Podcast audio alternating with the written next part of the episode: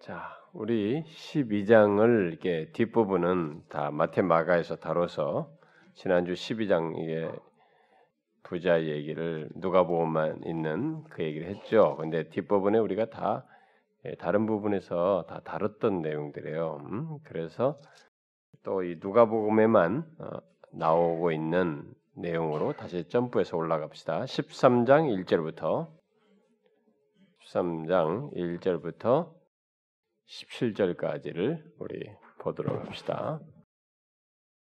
우리 한 절씩 예, 교독하면 합시다. 13장 1절부터 17절까지.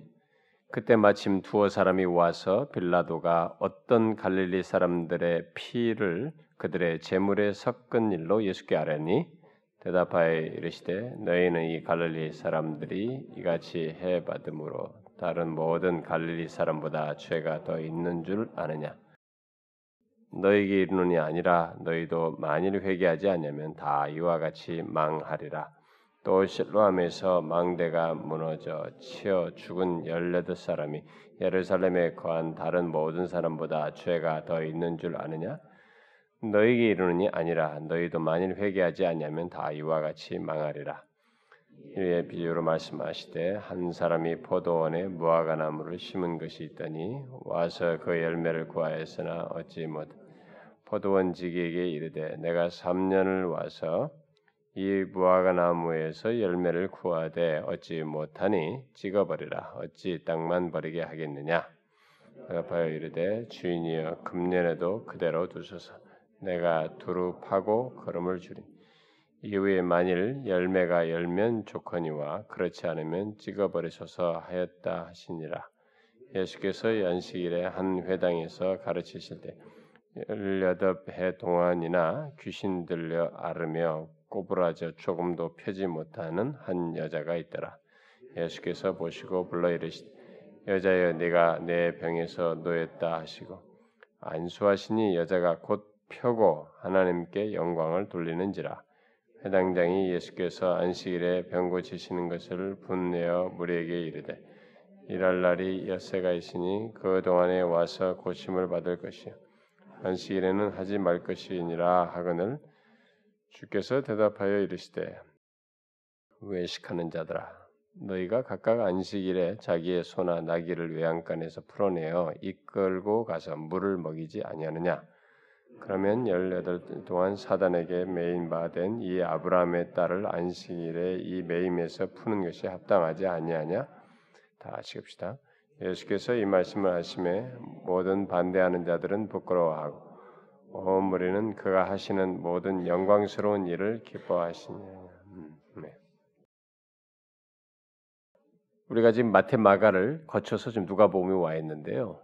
예, 마테 마가에서 어느 정도 이렇게 중복됐던 것들은 또 이렇게 지나서 점프해서 가고 그렇죠. 그래서 그러나 또 이제 마가 마가나 누가나 또 앞에서 좀 중복됐더라도 좀 고유하게 좀좀 부가시켰거나 좀 두드러진 것이 있으면 그걸 약간 건드리게 살펴보긴 하는데 대체적으로 이제 많이 거의 다 건드렸던 것들은 그냥 건너뛰어서 이렇게 가고 있어요. 예, 그래서 지금 이제 오늘 본문을 이제 보게 되는데 이 내용은 어, 여러분들이 누가복음이나 마태 마가는 이 내용들은 여러분들이 익숙할 겁니다. 어, 다 익숙해 있지만 참 복음서는 너무 내용이 심플한 것 같은데도 지금까지 여러분들이 마태 마가를 다 듣고 누가복음을 들은 사람은 알겠지만은 심오해요. 너무 은혜롭고 확실히 복음서만큼 이렇게 은혜롭고 이게 우리의 마음을 사로잡는 게 없는 것 같아요. 여러분 그렇지 않습니까? 네?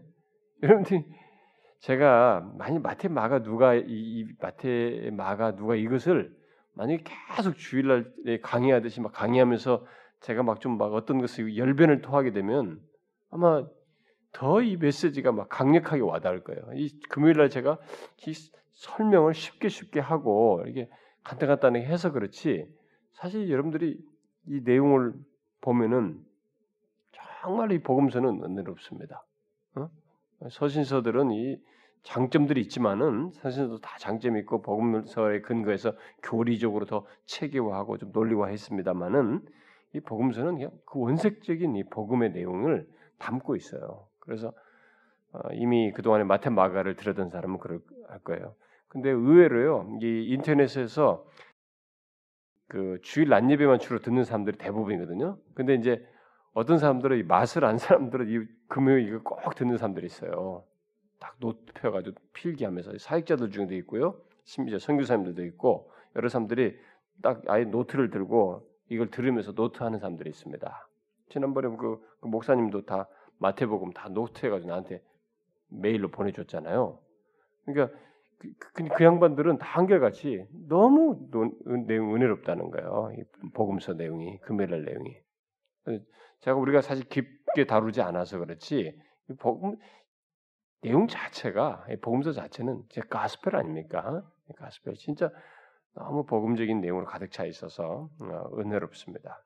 여러분들 그러니까 복음서 다룰 때 놓치지 마세요. 근데 제가 이런 얘기 해줘도 사실 은혜 받을 자는 따로 있어요. 아무리 이렇게 말해도 오다가 멈추잖아요. 어떤 사람들은 못 듣잖아요. 근데 꾸준히 오는 사람들은 오, 지만은 어떤 사람들은 그, 뭐, 그 그걸 놓쳐버려요.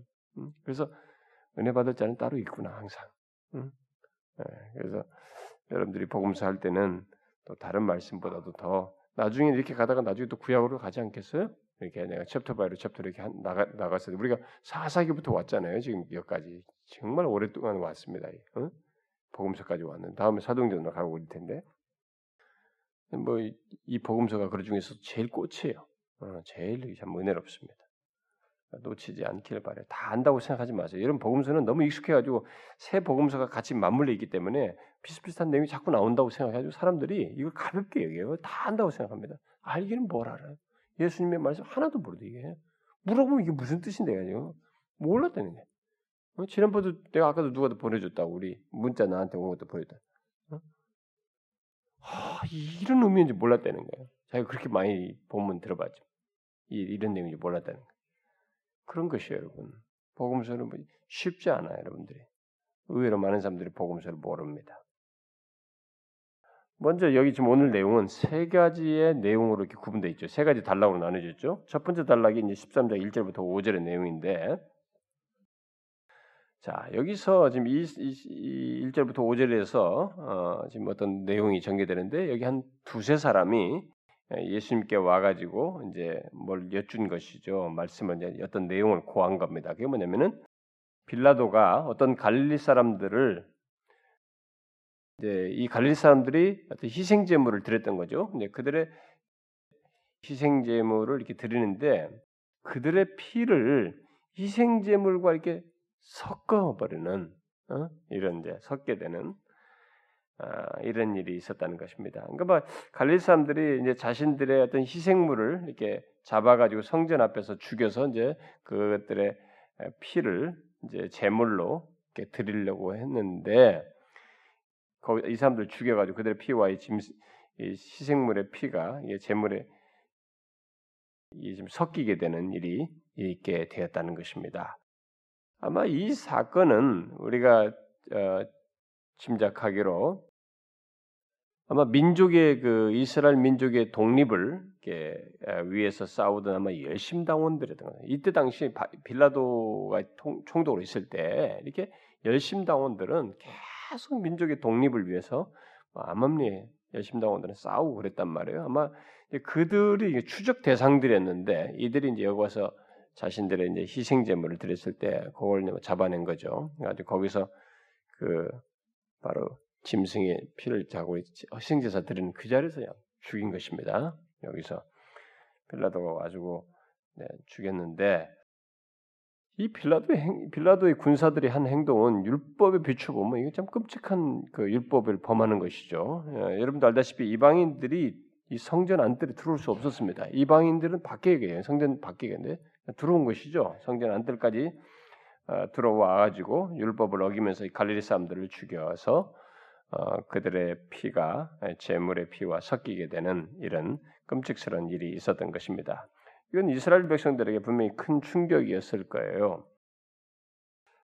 그런데 이 모든 것은 이제 사실상 그들의 죄에 대한 어, 하나님의 어, 이제 심판이다 사람들은 아마 이렇게 생각했던 것 같습니다. 뭐 이게 이게 죽임 당할 때 이스라엘 백성들의 의식 속에는 그런 의식이 너무 강한 거죠.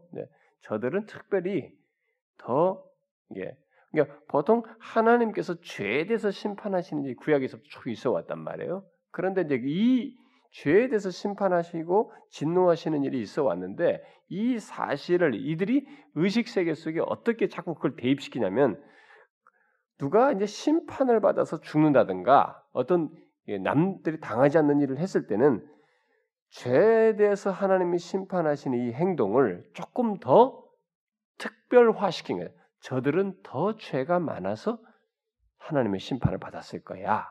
어? 남들이 안 하는 그 안 당하는 그 죽음이나 심판을 받아서 죽는 이런 경험을 할 때 이런 의식을 아마 가졌던 것 같죠. 그러니까 그런 생각을 아마 했던 것 같습니다. 이 뒤에 예수님의 말씀을 보게 될 때, 그러니까 이, 이, 이 사람들은 그들의 죄에 대한 하나님의 특별한 심판을 받은 것으로 이들이 여긴 거죠. 그래서 이제 그것에 대해서 예수님 뭐라고 말할지를 궁금해가지고 예수님께 여쭌 것입니다.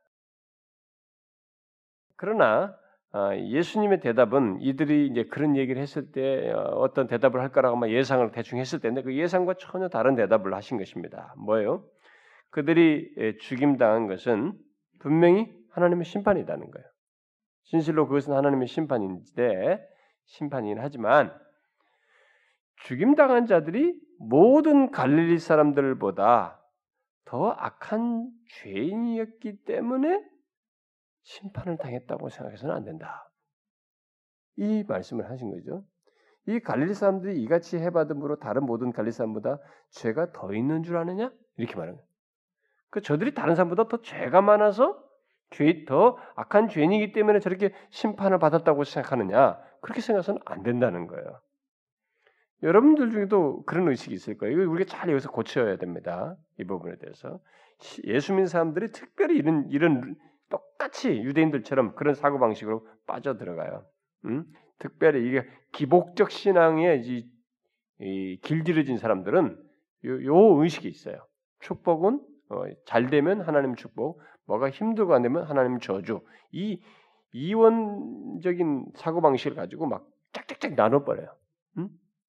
그런데 문제는 뭐냐면 그러면서 자기를 이렇게 어떤 나쁜 쪽에서는 배제시키는 룰을 보며요. 이 사람들처럼 그걸 우리가 좀 경계해야 됩니다. 여기서 지금 주님께서 말씀하시고자 하는 것은 그거예요. 결국 이 사건을 통해서 보인 하나님의 심판은 다른 사람들에게 이 죽임당한 사람만으로 얘기하는 이 사건을 통해서 다른 사람들에게 하나님의 뜻을 계시하기 위함이라는 거죠. 음? 응? 그래서 너희에게 이르니 아니라 너희도 이렇게 말하는 거예요. 이거 이 사건은 너희도 다 연관되어 있는 것으로 그러니까 너희들에게도 계시하고자 하는 하나님의 뜻이 있다는 것입니다. 다시 말해서 모든 이스라엘 백성들이 언약을 버리고 세례 요한과 예수님 예수님을 배척하고 있는 것에 대한 하나님의 노가 하나님의 진노가 이것을 통해서 계시된 것이라는 거죠. 음, 결국 따라서 만일 예수님의 말씀을 지금 듣는 너희들이 거기에 진실하게 반응하지 않고 또 그저 자기 의를 나는 남들보다 다르다라고 하면서 자기 의를 자랑하고 막 계속 그런 식이라면 그러면서 자기가 죄인인 것도 모르고 죄를 회개치 않는다면 더 나아가서 하나님의 은혜를 절실하게 필요하면 하나님의 은혜를 구하고 받아들이지 않는다면 그들 또한 너희도 똑같다. 똑같이 될 수 있다. 너희도 이와 같이 망하리라. 너희도 똑같이 멸망할 수 있다는 것입니다. 그 얘기를 하시는 거예요. 자, 그들은 예루살렘에 있었던 어떤 재난을 달고 있었어요. 그래서 주님이 그것과 딱 연관짓겨서 이 얘기를 4절 이하에서 얘기합니다. 더 설명을 하시는 것입니다. 반복해서. 그 예루살렘에 있었던 어떤 한 재난이 있었는데 그게 뭐한 사건이죠. 그게 뭐냐면은 어, 실로암의 망대가 무너진 것입니다. 그래서 18명이 죽었어요. 근데 우리들은 뭐 요즘 18명 뭐 쇼크 아닌지 모르지만 예루살렘 성 안에서 그들에게는 망대라는 것은 다 상징적으로 다, 다 알고 있는 거지. 그게 무너져서 열려되면 죽은 것은 큰 사건이에요. 그들에게. 우리나라 같으면은 뭐냐면 서울에 이 뭐 중심부가 뭐가 하나 무너져가지고 사람 죽는 거랑 비슷한 거라고. 어? 우리 옛날에 뭐 성수대교 무너져가지고 막 얼마나 쇼크 먹었습니까? 제가 그때 영국 유학 중이었는데 영국이나 호주에 있었나 하여튼 뭐 그래가지고 그걸 막 대서 특별히 아주 계속 때리는 거야 막 아니 비웃듯이. 응? 어, 영국의 이, 이 기자들은요 대통령도 비웃, 수상도 비웃습니다. 기자가 아주 썸파워요, 진짜. 막 빈정대듯이 해버려요. 어, 약간 게 앵커들이 9시 뉴스 하는데도 약간 막 빈정대지 말합니다. 근데 이번에 다 보여주는 그런 거예요. 우습다는 거죠, 사실. 그게 뭐 충격이지 않습니까?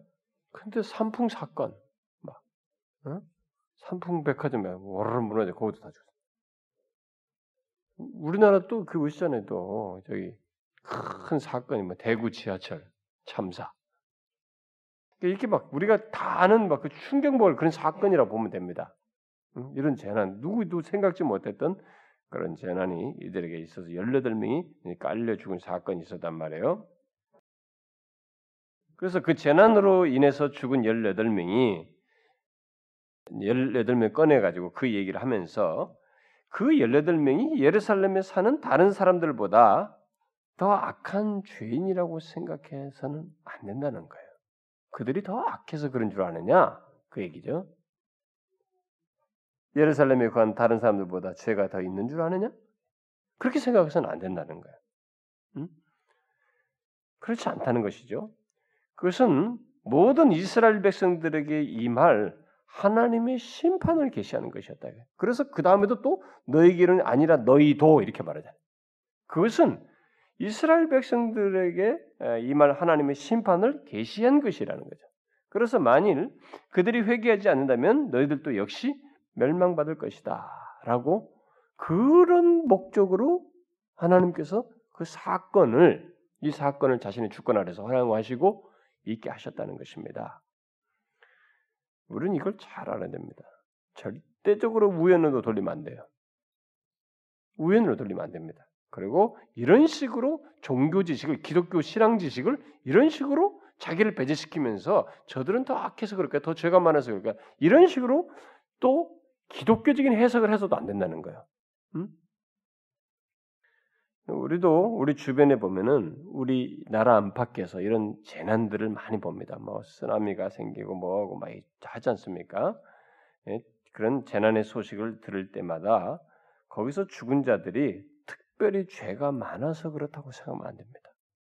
여러분 크게 그렇게 생각하면 안 됩니다. 그렇게 생각을 한다면은 예, 그 사람은 그들과 똑같이 자기가 죄를 짓고 있으며 특별히 어, 자신의 죄를 전혀 생각지 않고 정말 저 사람들이 자기보다 더 악한 양 자기에 대해서는 전혀 생각지 않고 어, 그런 식으로 판단하는 것입니다. 그러니까 여기 지금 이 케이스와 똑같은 것이죠. 근데 우리 중에도 그런 사람들이 있어요. 옛날에 뭐 쓰나미가 일할 때 뭐 어디가 재난일 때 저들은 더 악해서 그래. 심판마다 마땅해. 어? 디가 막 어? 사고가 나면은 그, 렇게 생각하는 거예요. 여러분 그렇지 않아요. 우리 신자들은 그렇게 이해하면 안 됩니다. 하나님이 개입돼 있어요. 그 사건 속에는. 어? 그들이 더 악하기 때문이다. 이렇게 말 아니에요. 그것을 통해서 하나님은 뭔가를 계시하고 있습니다. 응? 뭐예요, 여러분? 그들이 악해서가 아니고 이 모든 것은 하나님께서 뭐예요? 그 모든 것 속에 이런 일이 벌어지는 그 대상들과 그 사건 속에는 죄가 있다는 것, 음? 그리고 그것을 하나님께서 심판하시고 있다는 것, 그러나 동시에 이 이것을 통해서 하나님의 은혜를 구하도록 하기자 하는 그런 하나님의 계시적인 내용이 담겨져 있다는 것입니다. 따라서 재난을 통해서 우리는 일반적인 모든 죄, 저들이 특별하게 지은 죄라고 생각할 것이 아니고 일반적인 모든 죄 그리고 공공의 죄에 대한 하나님의 진노가 계시되고 있는 줄을 봐야 되는 것입니다. 무슨 말인지 아시겠습니까? 이 세상에는 일반적으로 보편적으로 우리들이 가지고 있는 죄가 있어요. 세상에 사람들이 범하는 죄가 있습니다. 꼭 이 사람 A라는 특정인만이 아니에요. 나를 망라해서 우리들이 이 세상에 살면서 이 세상 자체가 만드는 공공의 죄가 있습니다. 일반적인 죄가 있어요. 바로 그런 공공의 일반적인 죄에 대한 하나님의 진노를 이런 재난을 통해서 계시한다는 거예요. 무슨 말인지 아시겠습니까? 그래서 우리는 그것을 통해서 아 저들이 특별히 죄가 있어서가 아니라 우리들의 죄를 지금 나를 포함하여서 우리 시대의 이런 죄를 하나님께서 지금 진노하시고 계시구나. 거기서 회개하여 은혜로 돌아오라. 은혜 안으로 들어오라고 말씀하시는구나. 라고 하는 이 계시적인 내용을 캐치해야지 나와 저 사람을 구분해서 나는 의로운 양, 자기 의를 부각시키고 드러내는 이런 어리석은 일을 해서는 안 된다는 거예요. 무슨 말인지 알겠습니까? 예수 믿는 사람들이 특별히 착각해요.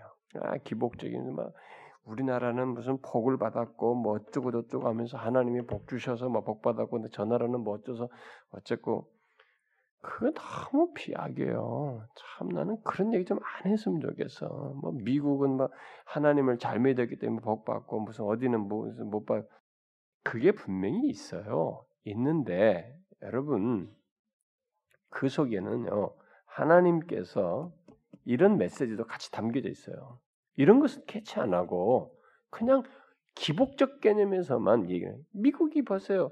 지금은 이미 얼마나 타락했습니까? 사실 선조들이 뿌린 그 좋은 그것이 있었지만은 그들이 복음을 얼마나 왜곡시키며 어? 지금이야말로 이 진리를 왜곡시키는 이제 본산지처럼 전파자 노릇을 다 하고 있는데 음? 얼마나 그랬습니까 그들이? 그런 것도 있는 것이에요, 여러분. 꼭 그렇게 물질의 번영 개념을 가지고 이쪽에서 역추적해서 하나님의 모든 승인으로 예, 의로 여기면 안 되는 것입니다. 여기서도 그거예요, 지금 주님은. 그러니까 우리들이 이런 것을 통해서 우리 자신들을 이렇게 돌아봐야 됩니다. 아, 하나님께서 우리들의 이 시대에 지금 우리들의 보편적인 죄를 어? 진노하시고 있구나. 은혜로 돌아오라고 하시는구나. 아, 나에게 지금 그런 말씀을 하시는구나. 그래서 우리는 우리대로 거기에 대한 반응을 해야 되는 것입니다. 만약에 그렇게 생각지 않고 응? 이런 똑같이 어, 그들과 똑같이 죄를 짓고 있는 자기 자신, 특별히 자신의 죄를 전혀 생각지 않고 그냥 아 이게 무슨 재난이 있다, 어, 뭐 이렇게 뭐 저기 무슨 일이 있나, 또 저들은 또 악한가, 뭐 더 무슨 일인가 이렇게 식으로 자꾸 생각하게 되면 우리에게 그 어떤 정서가 남냐면요 하나님을 배제시킨 가운데서 어떤 정서가 생겨요. 그 뭐냐면은 막연한 불안과 두려움이 생깁니다.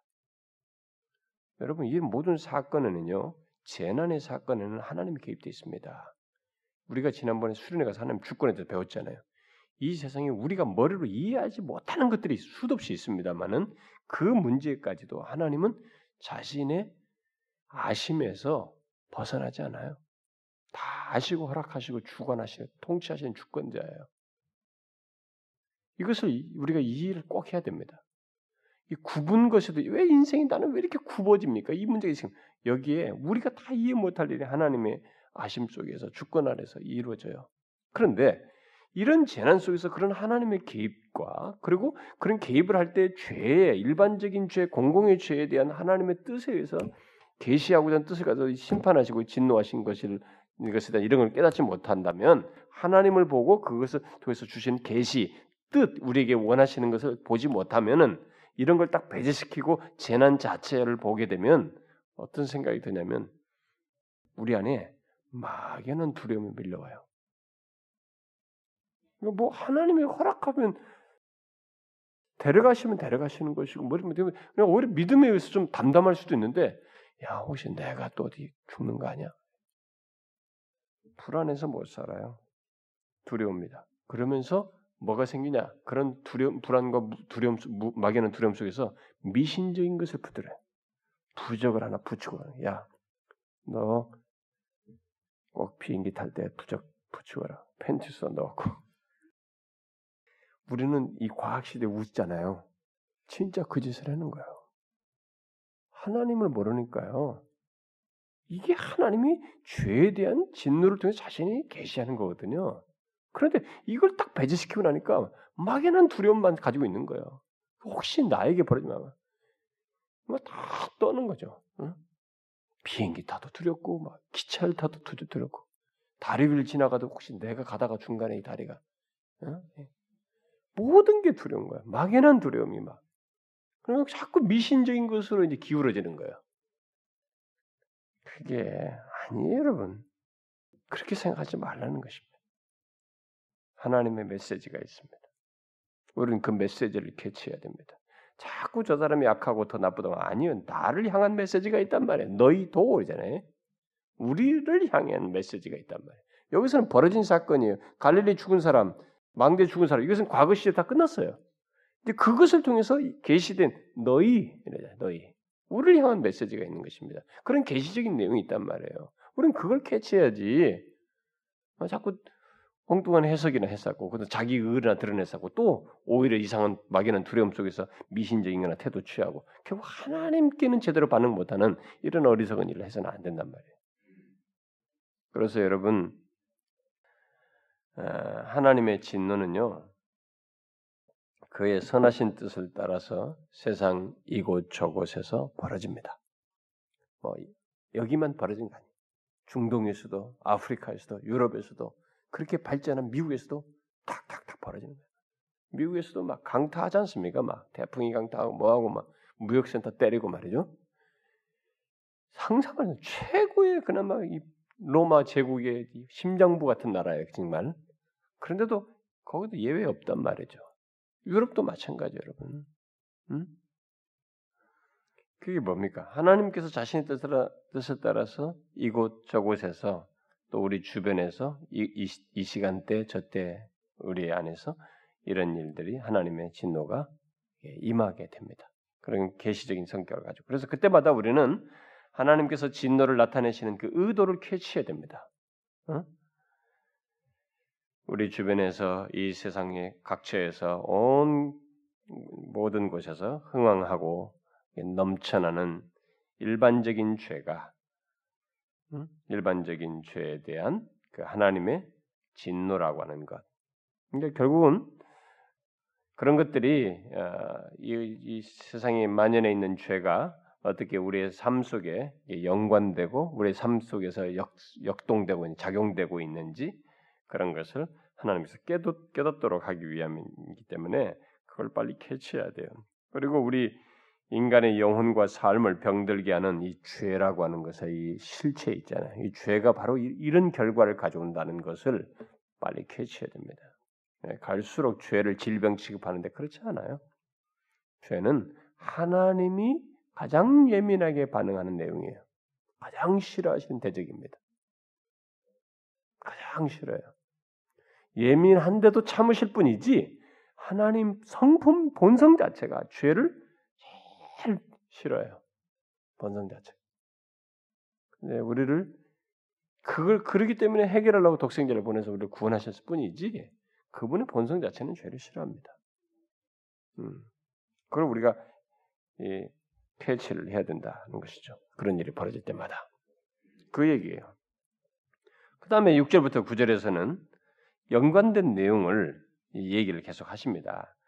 그러니까 이런 재난이 앞에서부터 말한 내용입니다. 이런 재난이 우리에게 또 뭐 우리 주변에서 우리 가정이든 또 우리 이 나라에서 뭐 임하지 않는다고 해서 우리들이 어, 착각하면 안 됩니다. 여러분들의 가정에서 뭐 내 삶에는 아, 저쪽에 있는데 우리나라에는 그런 재난이 없어. 요즘 뭐 지진으로 난리인데 우리나라는 지진에서 자유해. 그러면서 우리 집은 또 괜찮아. 그래서 나는 그런 일이 없어.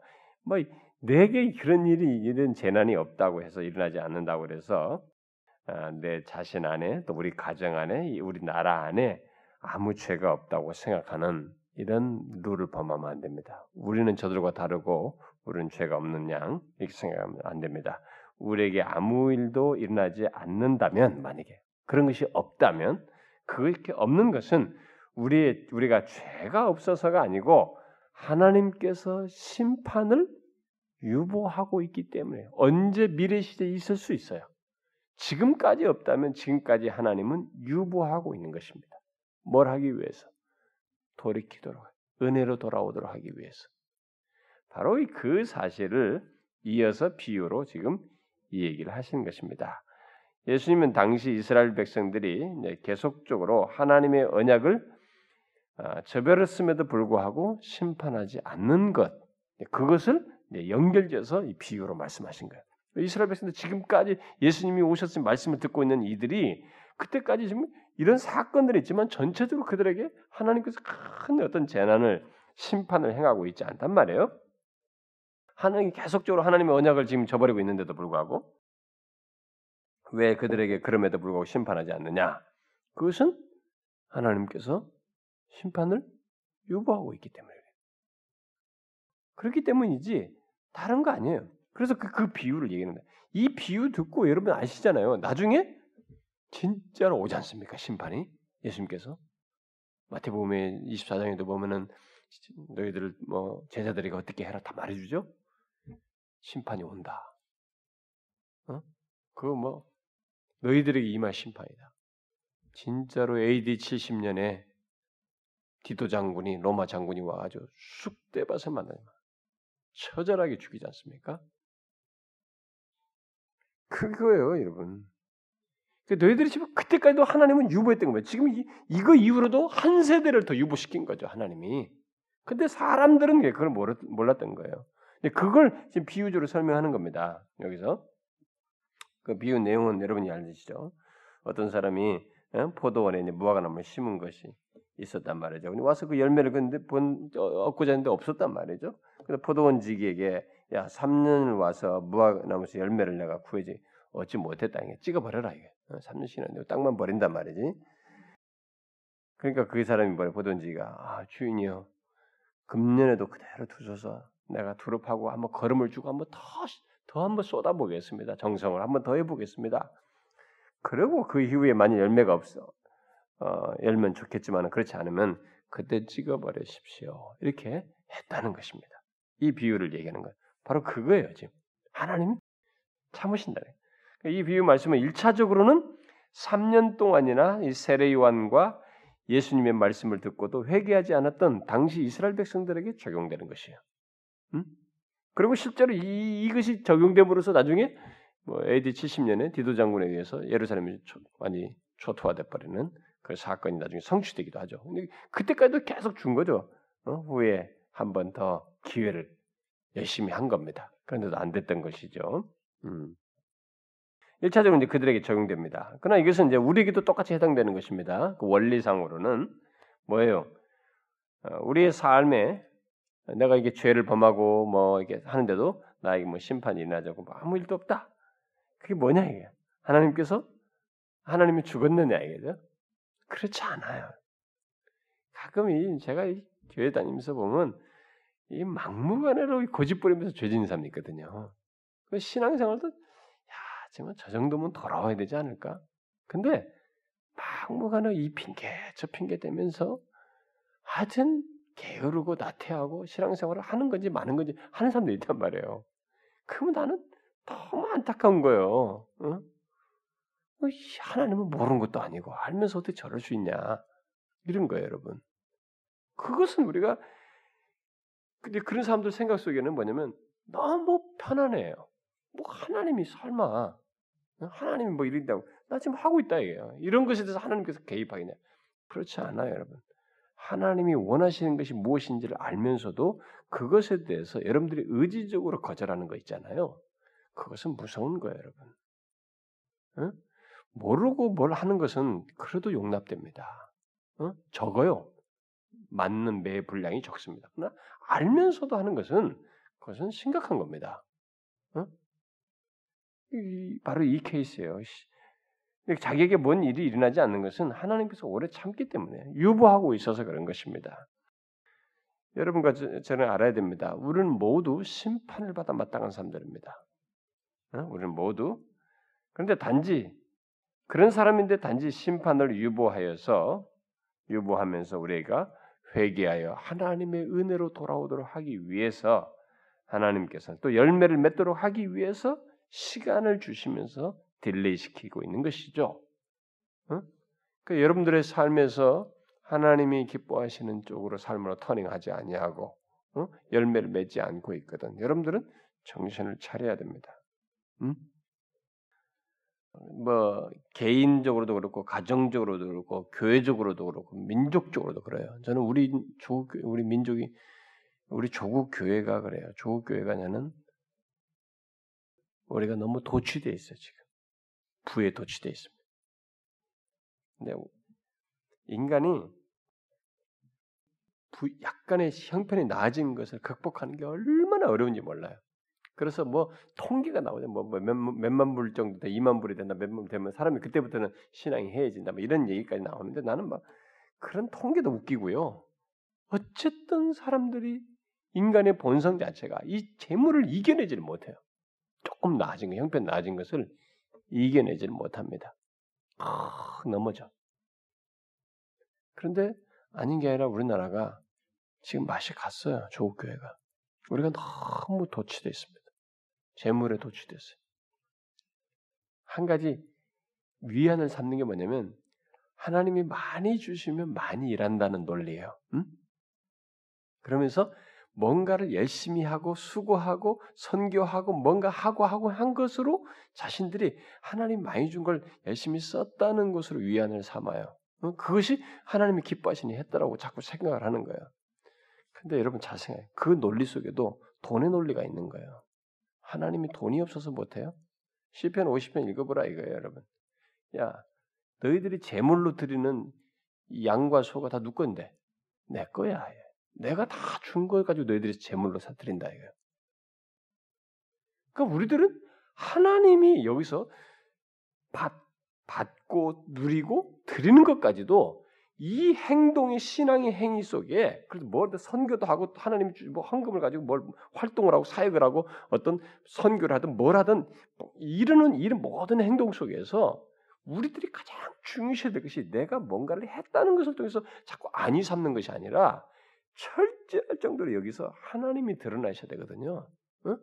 그분이 인정되셔야 돼요. 그분이 높임을 받아야 돼요. 그러니까 우리들의 수고와 무슨 업적인 이런 것을 가지고 만족하면 안 되고 우리가 순전히 하나님이 기뻐하실 것을 과정 속에서도 추구하다가 결론적으로도 하나님께 영광이 돌리는 이것을 끝없이 하는 가운데서 그나마 감사하고 기뻐하는 마음이 있어야 되는데 우리는 그렇지 않아요 지금 굉장히 프라이드를 갖고 있습니다 자기들이 어? 많은 일을 한다는 거죠 그러니까 우리들이 착각하는 거예요 거기도 돈의 논리가 들어가 있어요 경제 논리가 들어가 있지 신앙의 논리가 들어가 있는 게 아니에요.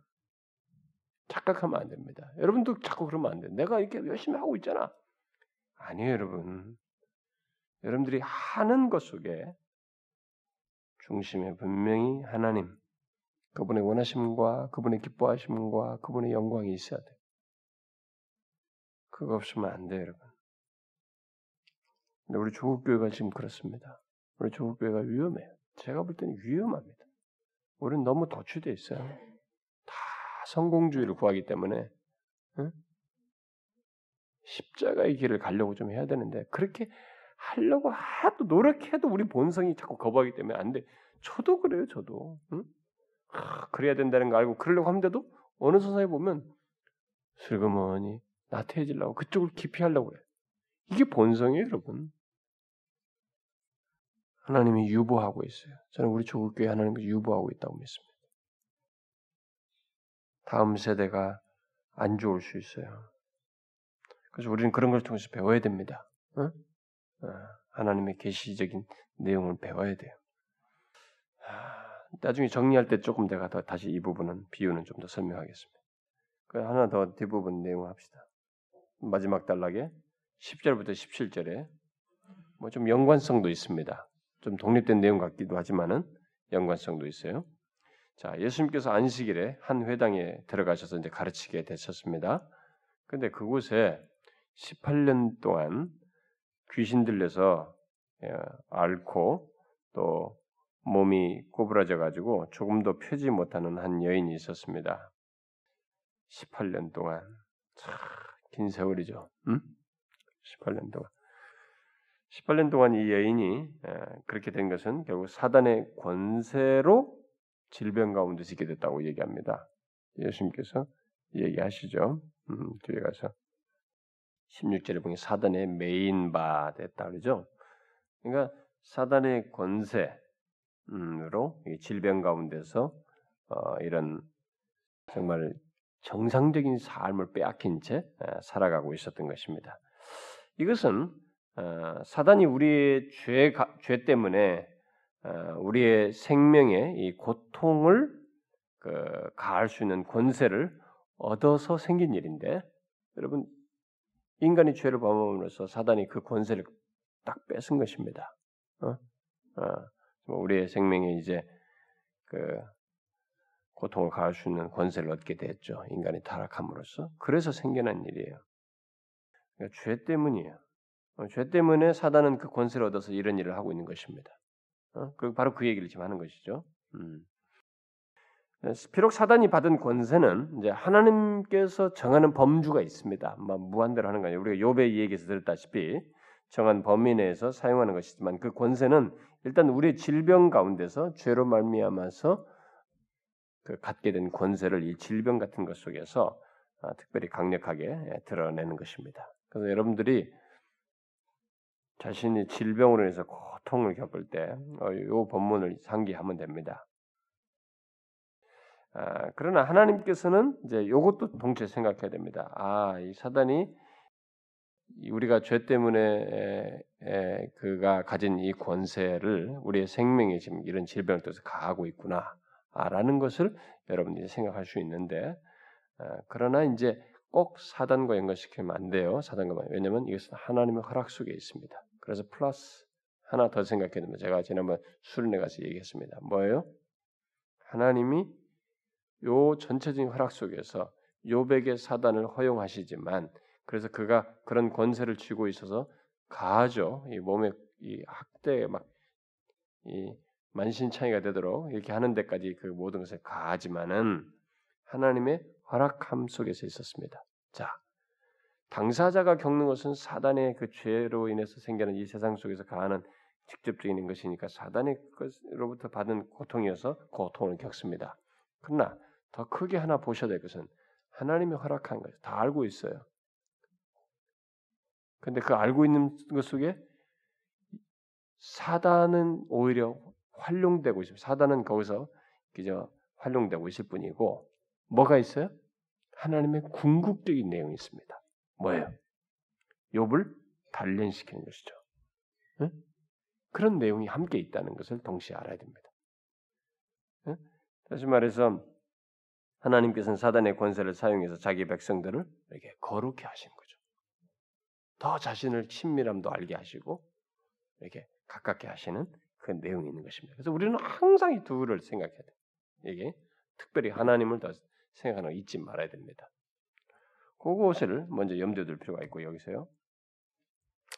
자, 그러면 예수님은 그 여인의 질병으로 인한 고통 속에서 이제 뭘 봅니까? 바로 여기 이 사단을 본 것이거든요. 사단에게 매했다고 얘기하셨단 말이에요. 바로 그의 원수된 마귀의 실체를 보고 이 여인을 불쌍히 여긴 것입니다. 이 회당에 와 있는 여인을 그래서 즉시로 그를 그 원수에 대항하여서 얘기를 한 것이죠. 여자여, 네가 내 병에서 놓였다 이렇게 말씀하셨습니다. 그리고 안수하시니까 사단은 이미 어, 그에게 굴복하였고 여인의 굽은 몸은 즉시 펴져서 하나님께 영광을 돌리게 됐습니다. 엄청난 능력이 18년 동안에 예, 그분의 전능하신 능력이 여기서 드러나게 됩니다.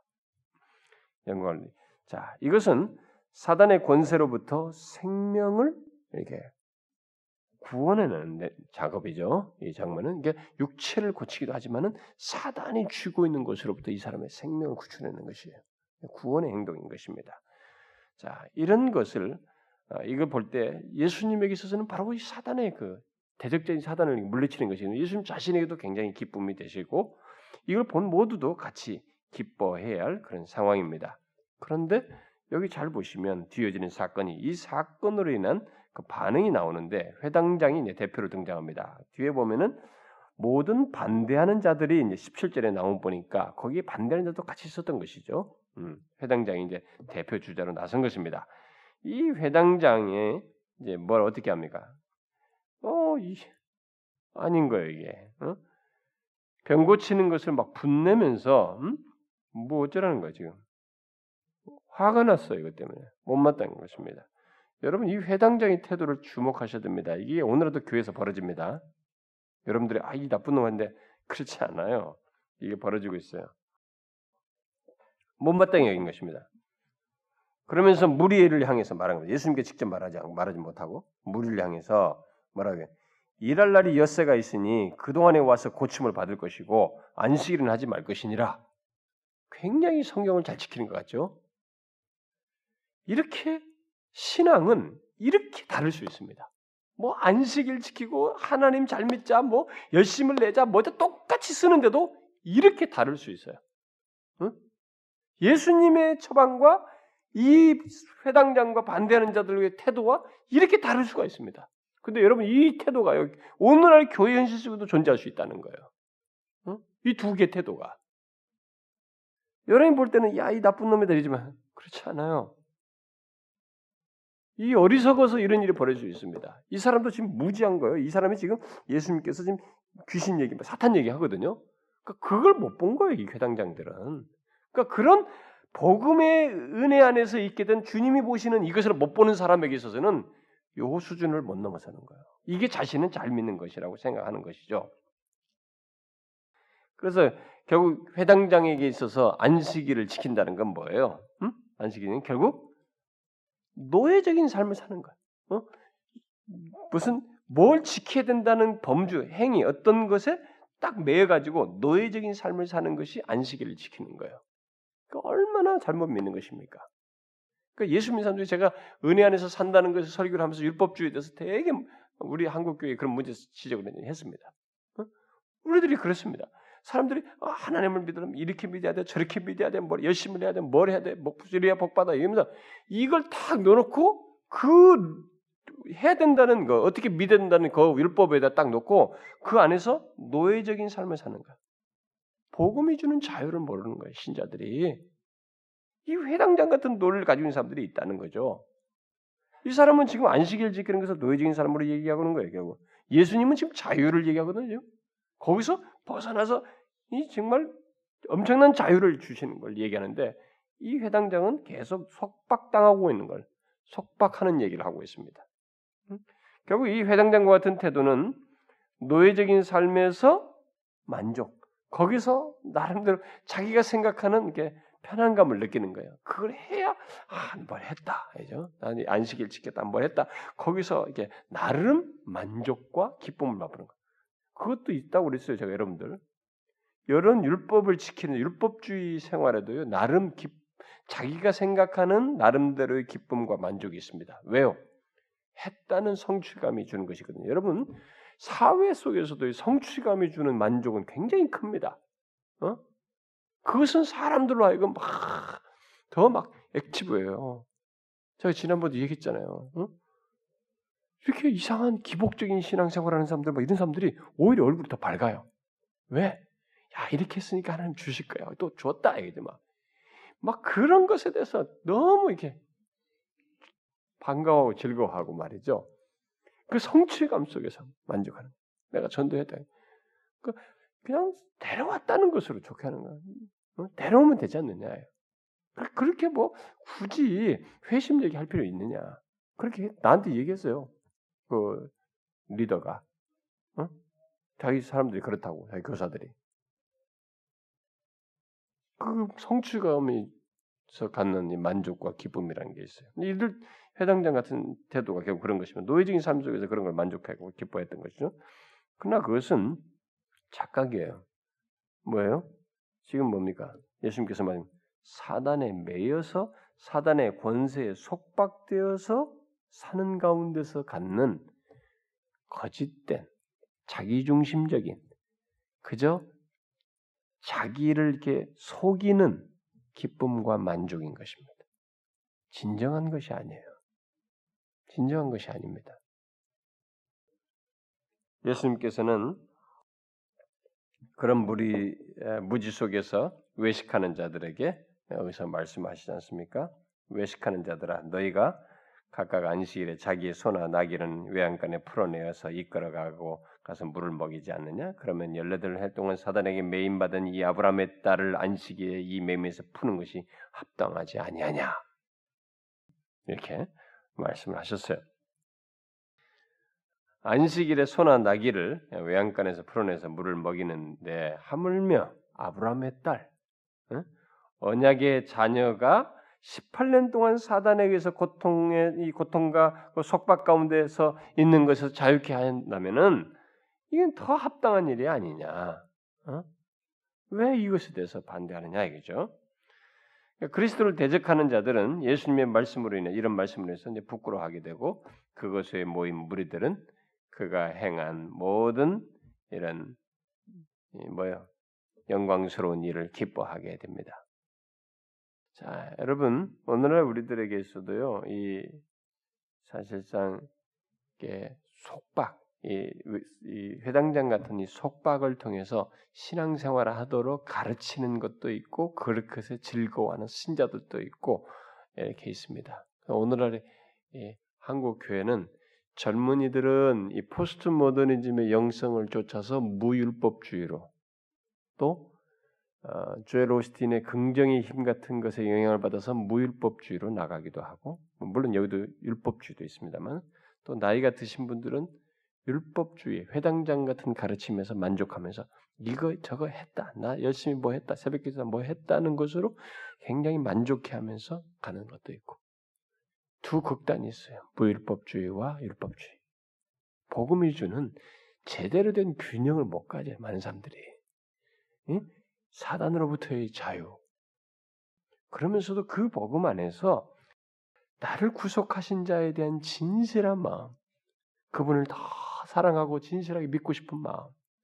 그래서 내가 온 마음을 다해서 하나님 주님을 쫓고 예수 그리스도 쫓고 싶은 마음. 이런 균형을 못 가져요. 그런 신자들이 상대적으로 너무 적다는 것입니다. 그러면 과연 이렇게 이 장면을 보고 여기 보니까 온 무리가 아, 그가 하시는 모든 영광스러운 일을 기뻐했다고 그랬는데 과연 예수님께서 행하신 이런 기적의 사건 이런 것을 통해서 자신들을 예수님이야말로 자신들을 구원하실 어, 구세주이시고 또 이 여인을 18년 동안 괴롭힌 사단의 권세에서 어, 구출하는 걸 보고 아 사단이 이렇게 우리 죄악 가운데 있는 우리들의 권세를 발명하고 있구나라고 하면서 사단의 실체를 파악하고 아 예수 그리스도께 나왔을까 그분의 은혜 아래 살기를 구했을까 과연 이들은 그랬을까요? 이 장면을 본 사람들은 그런 태도를 취했을까요? 자신들이 그 사단의 죄로 말미암아 사단의 권세 아래서 이런 어, 손상될 수 있는 존재라는 걸 알고 예수 그리스도만이 거기서 있는 분이라는 걸 알고 그분께 자신의 죄를 회개하며 돌이켰을까? 그랬을까요? 어땠을까요? 우리는 말 수가 없어요. 이 장면에서는. 그러나 나중에 이스라엘 백성의 전체적인 뒷모습을 보게 되면 예수님의 십자가에 못 박는 것과 끝까지 마침내 심판이 70년 AD 70년에 있게 된 걸 보게 될 때 이들은 그러지 못했습니다. 응? 그러지 못했어요.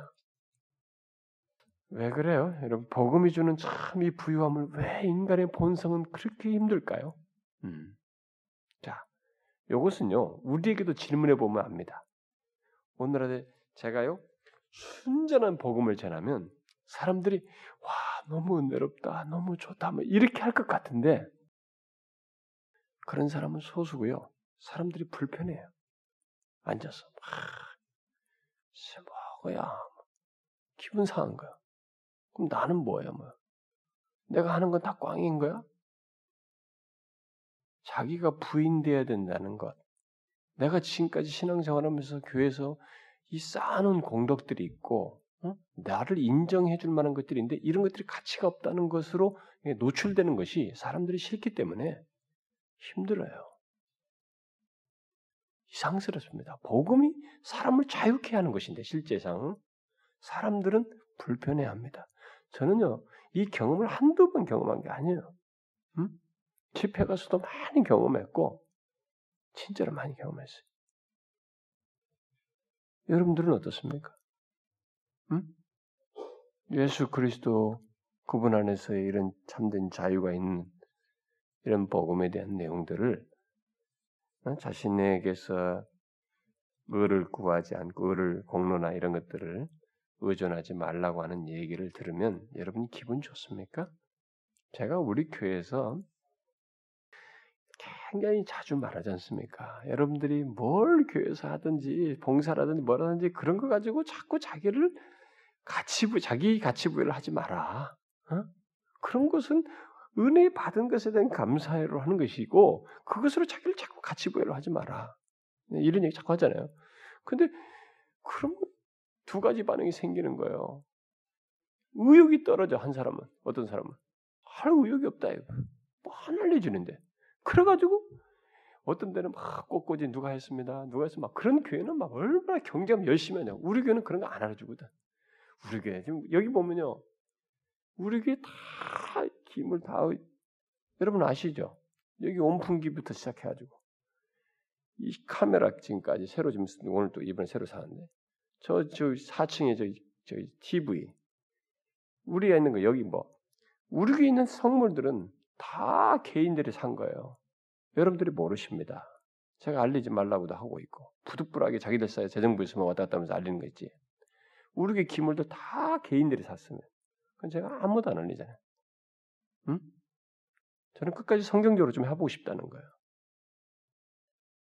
그나마 한 그거예요. 근데 처음에 그, 렇게 하면서도 그게 좀 힘들다고 그러셨어요. 본인 나한테. 이렇게 이렇게 이전에 그런 그런 식이 아니었는데 여기서 이렇게 해보려는 게 자기 힘들대. 한국 교는 다 부추기니까 막 경쟁하면서 열심히 하잖아요. 우리는 안 할리니까 그거 좀 깨달은 사람이나 하지 안 해요 사람들이 한쪽으로는 너무 안 해. 좌절감을 느끼는 거예요. 복음이 이 잘못된 틀을 가진 사람은 좌절감을 느껴요. 수동적이 돼버려. 다른 한 부류는 예, 그거 이렇게 자기 것이 드러나지 않도록 이렇게 함으로 인해서 이건 말하지 맙시다. 네, 다음에 얘기할게요. 제가 어쨌든 얘기하지 않습니까? 우리는 이 복음이 주는 자유와 은혜의 가치 이렇게 구원받은 여자와 똑같거든요, 우리가. 그러면 얼마나 엄청난 은혜를 입은 거예요, 우리가. 사단의 이 사람은 육체까지 나으니까 막, 아, 이 사람은 그랬으니까 더 극적이고 더 실감 나겠네. 육체가 아니에요, 여러분. 생명이 있어 구속받은 거거든요. 속박이 사단의 권세로부터예요. 그러니까 우리도 똑같이 사단의 속박에서 구속된 겁니다. 여러분이 골로새서 1장에서 말한 것처럼 흑암의 나라에서 광명의 나라로 그리스도의 나라로 사랑의 나라로 이렇게 옮겨진 아들의 나라로 옮겨진 거 아닙니까? 우리 똑같단 말이에요. 그러니까 그것에 대한 가치예요. 그것 때문에 우리가 섬기는 거 아닙니까? 뭘, 뭘 하든지.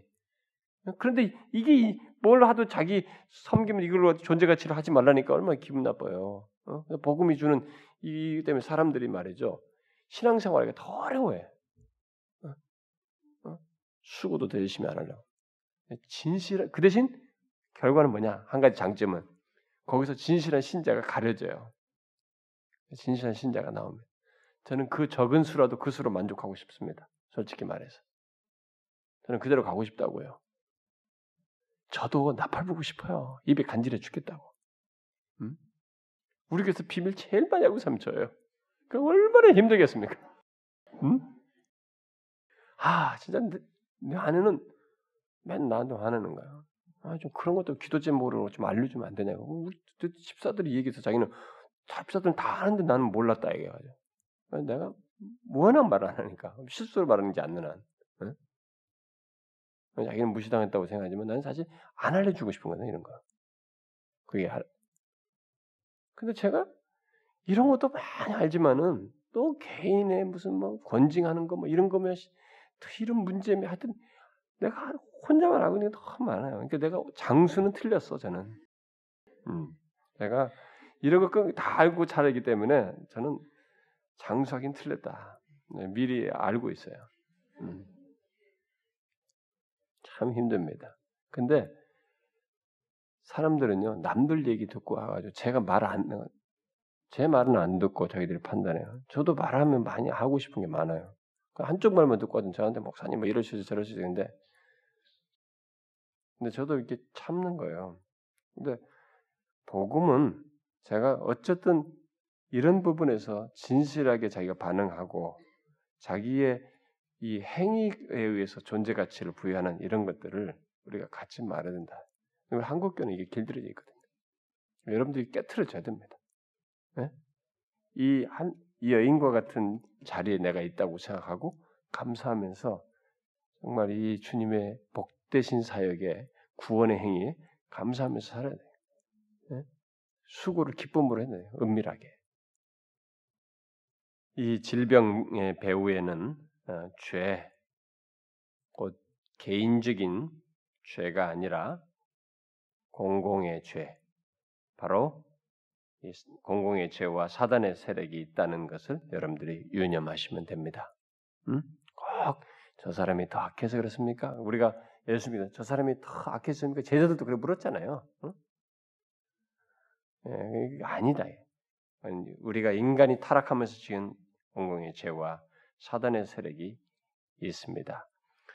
여기서 이 여인, 예, 여인이 그 아브라함의 그 딸이죠. 아브라함의 딸로서 이 겪는 이 고통은 사실상 이 사람들이 착각하는 거예요.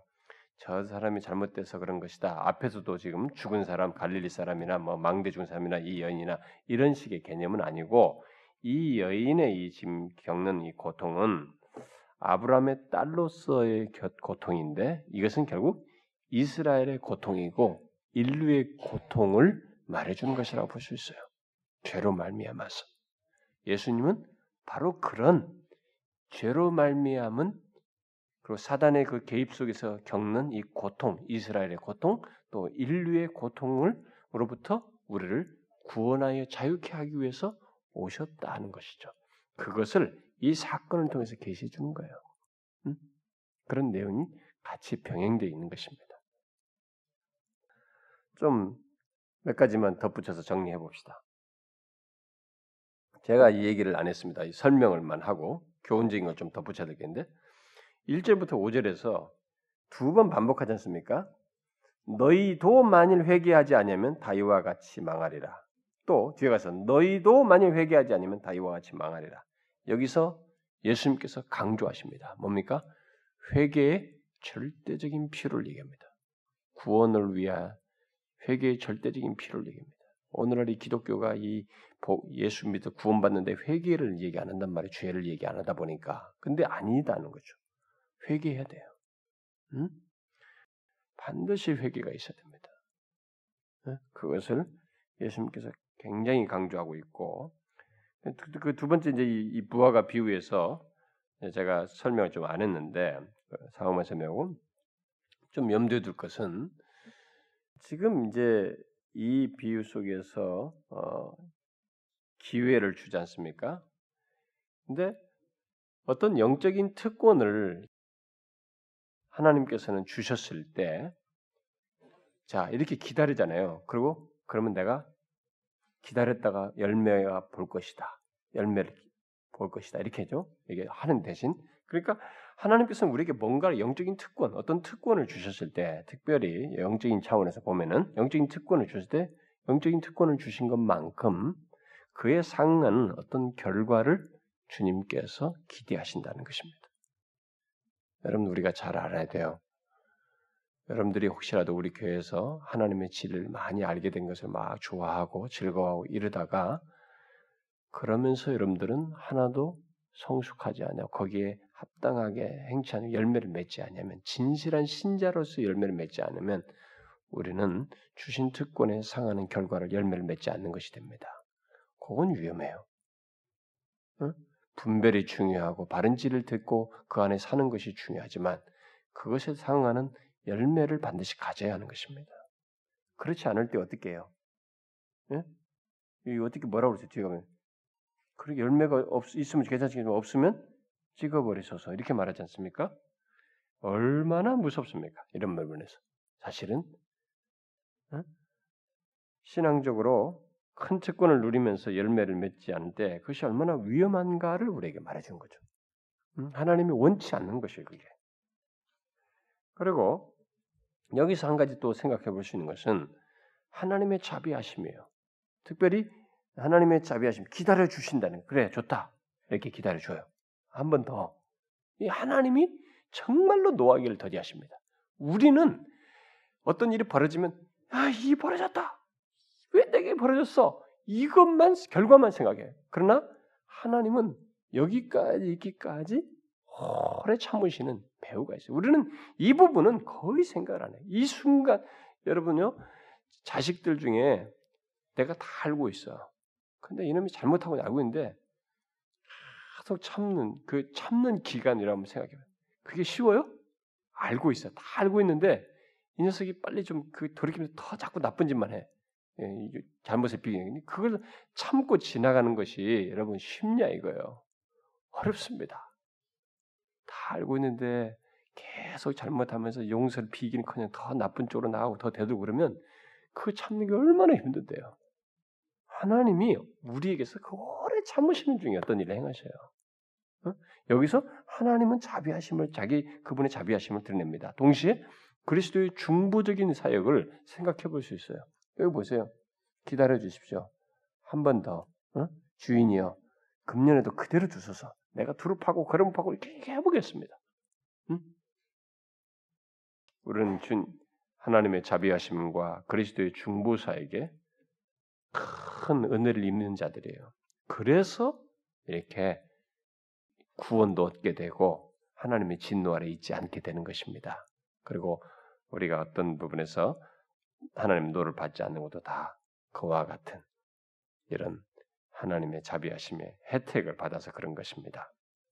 그리고 하나만 더 이 안식일의 이 구부라진 여자를 고치시는 이 내용에서 하나만 더 덧붙이면 예수님께서 자주 그러시지만 안식일에 회당에 가셨어요. 이게 뭐예요? 예수님께서 은혜의 방편을 은혜의 수단을 이렇게 자 부지런히 활용하십니다. 자신부터가. 어? 그러니까 뭐 어떤 사람들은 아, 뭐 우리가 막 그렇게 예수 믿을 필요가 뭐 있냐면 꼭 그렇게 교회 꼬박꼬박 갈 필요가 있어 이런 말을 자꾸 합니다. 여러분 하나님의 아들이 이 땅에 오셨을 때도요 은혜의 이 수단을 활용하셨습니다. 자신조차도. 음? 그리고 그것을 계시적으로 사도들을 통해서 그렇게 명하라고 했어요. 모이기를 피하는 이방인들과 자지 말라고 하셨고 그렇게 하셨어요. 우리 또한 은혜의 수단들을 말씀을 듣고 예배를 이건 소중히 부지런히 참여해야 되는 것입니다. 그리고 예수님조차도 그렇게 하셨는데 이 여인의 케이스를 보세요. 18년 동안 음? 꼬부라져 가지고 조금도 펴지 조금도 펴지 못하는 여인이에요. 응? 그러니까 여기 보니까 귀신들이 앓으며 그러니까 고통이 앓는 고통이 있는 가운데서 꼬부라져서 펴지 못하는 이런 게 어떤 모습인지 모르겠는데 뭐 그냥 있잖아요. 많이 꼬부라지고 있는 사람들 있잖아요. 저는 우리 우리 시대도 그런 사람들이 있습니다. 아, 제가 시우 같은 데서 그 어른들 중에 그런 장면을 보기도 하는데 어쨌든 그런 여인이란 말이에요. 18년 동안 이게 얼마나 고통스럽겠어요. 그런데 이 여인이 안식일에 이 회당에 왔어요. 와 있는데 예수님께서 마침 거기에 오신 거죠. 응? 그러면 이 여인은 오늘만 온 건 아니겠죠? 예수님이 올 걸, 아, 오실 걸 알고 온 건 아니잖아. 이 사람은 계속 오는 중에 예수님 만난 것입니다. 고통스러웠을 거예요. 아, 오늘 한, 한 번 빠지자 뭐. 이럴 수도 있는 것이거든요. 몸이 힘드니까. 은혜는요, 예기치 않을 때 받습니다. 그래서 제가 하나님이 은혜를 부어주신 때가 어느 때가 있을 수도 있어요. 근데 그때, 그날에 그 현장이 없어 봐요. 그 얼마나 원망스러, 원통스럽습니까, 여러분? 그것이 있어요. 우리는 알 수가 없습니다. 설교자가 설교를 아무리 잘해도 그것은 성령께서 하시는 영역이 있긴 하지만 하나님께서 하시는 영역 속에 하나님이 주권적으로 하신 영역 속에는 설교자가 하는 이런 것은 그냥 1%이고 자신에 의해서 더 큰 은혜를 부어주시는 그런 역사가 있어요. 부흥과 각성 속에도 있고 있는 것입니다. 또 개별적으로 있는 거예요. 그러니까 그런 것이 이 여인처럼 이렇게 몸이 불편한데 왔을 때 있는 것이지. 그게 내가 갔을 때 로또 당첨됐듯이 그때 한번 대라. 그런 일은 없어요. 그런 건 없는 것입니다. 항상 그래야 되는 게 사모하면서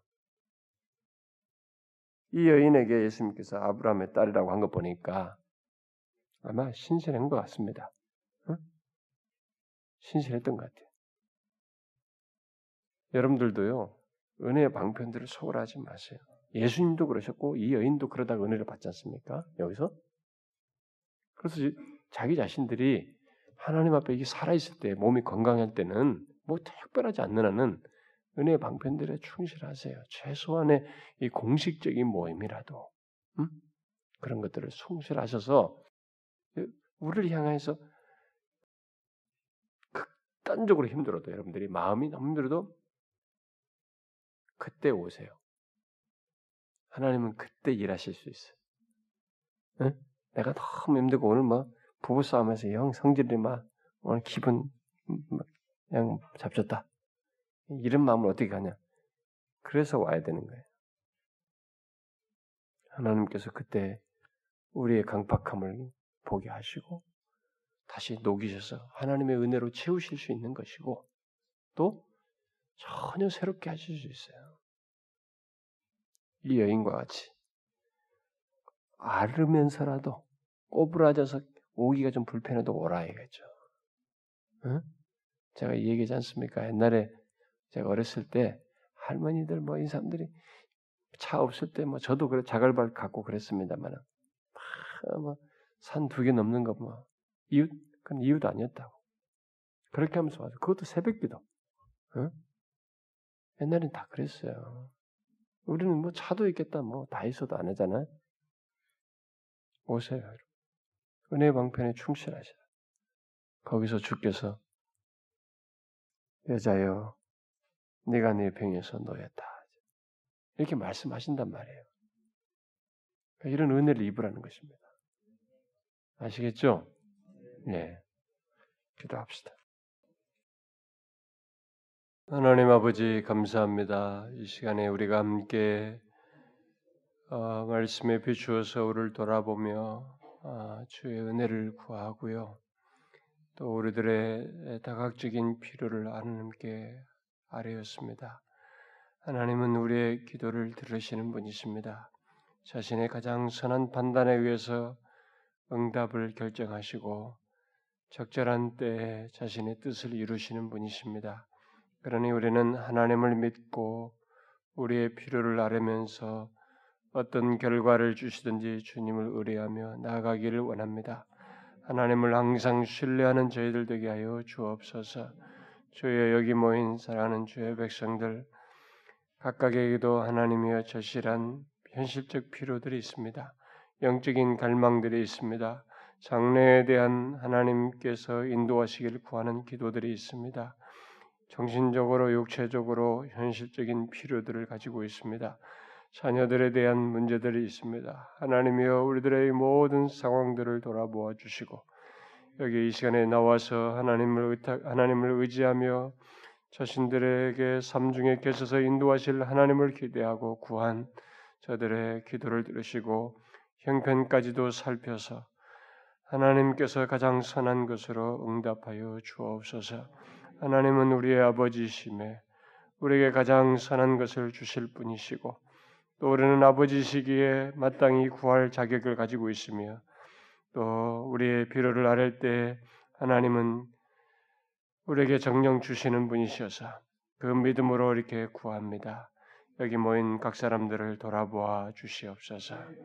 각자가 또한 이어서 기도할 때도 저들의 필요를 돌아보시되 영적인 이 갈망, 하나님을 더 가까이 알고 주님의 은혜를 더 덧입고 싶어하는 저들의 강, 강, 강력한 그 영적인 갈망을 주님께서 충족시켜 주시옵소서.